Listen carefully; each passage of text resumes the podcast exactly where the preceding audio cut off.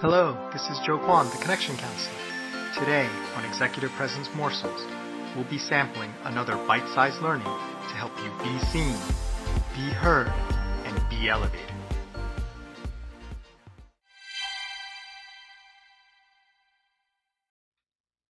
Hello, happy Wednesday. This is Joe Kwan, the Connection Counselor, and welcome back to Executive Presence Morsels Connection Week. Uh, we're going to talk about the second of three detours that can really take you away from the connection you want, maybe the connection you need uh, in your professional and I guess as well your personal life, right? These are universal principles that work regardless. Speaking speaking of which, um, a quick aside, um, I was just thinking about these episodes that I've been making for almost a year now, and the variance in terms of the most listened episodes to the not so much listened episodes is quite wide right? So the top five listened episodes have like four or five more times listens. And I was wondering like, what is it about it? Uh, and I realized that they have cooler titles, right? Like the titles are somewhat more compelling, like Executive Presence Process Part 1, The Pain, Quiet Leadership, The Vulnerability Debate, Why We Need Competition, and last but not least, The One Thing You Need to Get Executive Presence. So going forward in my new podcast, Diversity Bites, I'm just going to try to give more entertaining, more colorful, and frankly more informative uh, and engaging titles um, all throughout, um, so people can find the episodes that they really want to listen to um, and not sort of um, sort of be penalized because there aren't good titles for a particular episode, and then that's my fault because now you're not getting the content, which may be much better than the title. All right. So back to detour number two, which is negating. Uh, basically negating what people are saying, negating how people are feeling, negating people's perspective.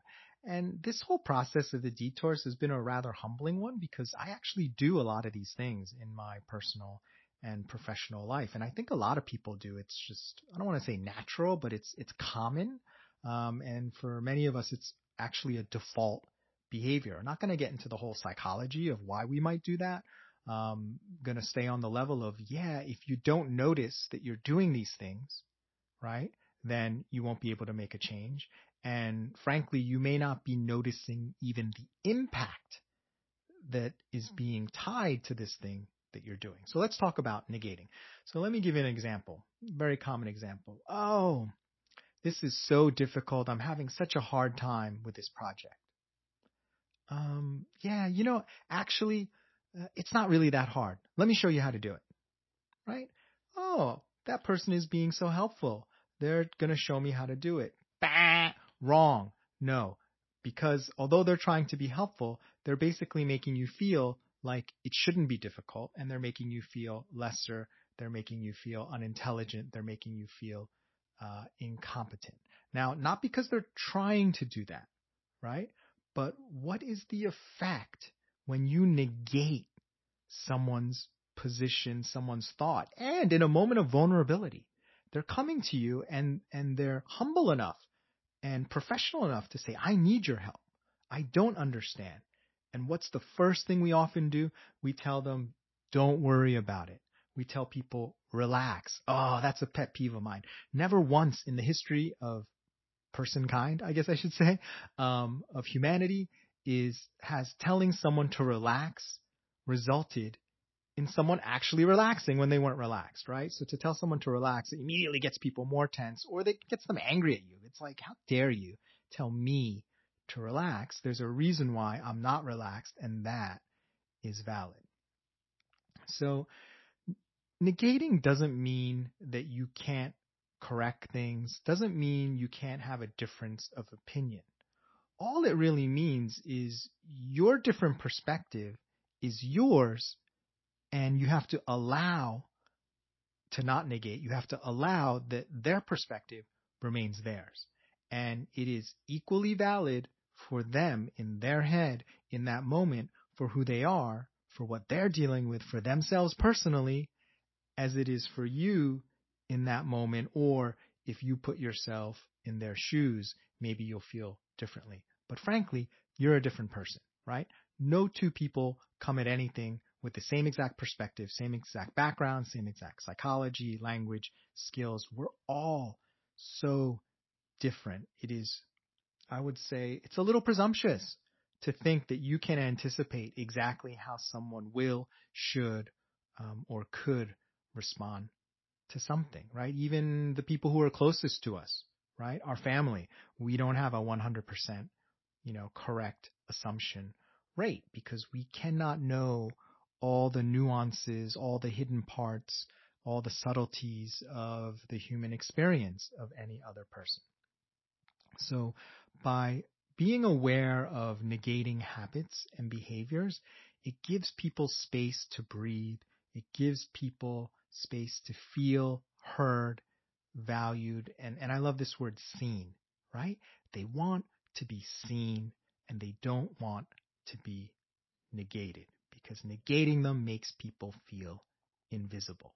So if you truly have good intentions and you want to connect and you want to help people, it'll make a big difference to catch yourself and to stop negating.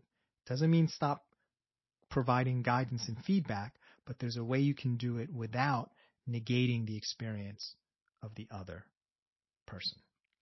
So what I would love for you to do today is take a look.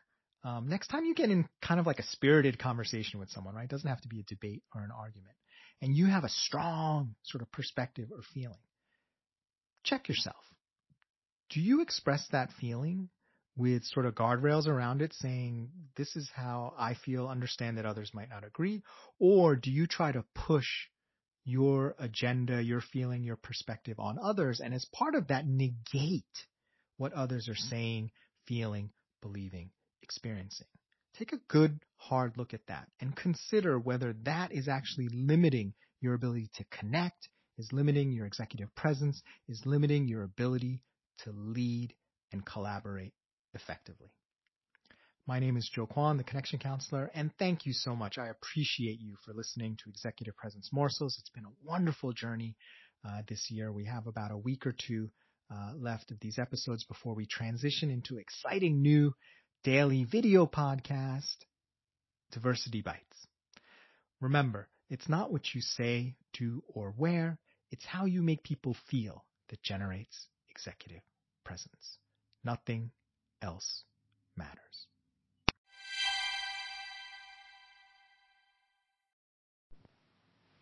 If you like, please stay tuned for a preview of tomorrow's episode, brought to you by our sponsors. When you need mealtime inspiration, it's worth shopping Kroger, where you'll find over 30,000 mouthwatering choices that excite your inner foodie. And no matter what tasty choice you make, you'll enjoy our everyday low prices, plus extra ways to save, like digital coupons worth over $600 each week. You can also save up to $1 off per gallon at the pump with fuel points. More savings and more inspiring flavors make shopping Kroger worth it every time. Kroger, fresh for everyone. Fuel restrictions apply. The truth is, it's not easy coming up with content for a daily podcast like Executive Presence Morsels. One way I keep things fresh is by constantly learning from others. An easy and convenient way to do this is through audiobooks, and the Rolls Royce of audiobooks is Audible. Today, our listeners can try a free 30-day trial of Audible Premium Plus, which gives you credits for up to two premium titles of your choosing access to the Audible Plus catalog of podcasts, audiobooks, guided wellness, and Audible originals. It's a buffet and no credits needed. And a friendly email reminder before your trial ends. Go to www.connectioncounselor.com slash bookme to sign up. And while you're there, check out my latest book reviews. Thank you for supporting our show.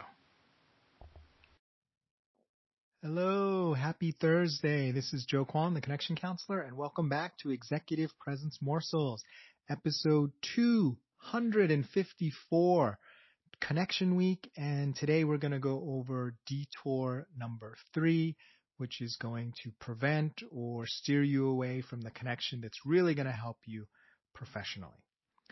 Today we have a concept which is so common and we all do it. It's a little bit perhaps difficult for me to explain succinctly and clearly and in a short amount of time. And I'm going to do my best. Um, if I don't do a good job explaining it. Um, certainly look up the term. Um, there's books written about it and articles because it's so important. I want you to make sure you understand it, even if I'm not able to give you a full rendering uh, in the five to ten minutes that I try to limit each of these uh, episodes.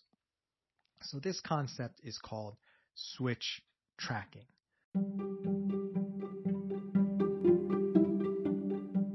Thanks for listening. Can't wait to be with you again. Join us next time for another tasty executive presence morsel.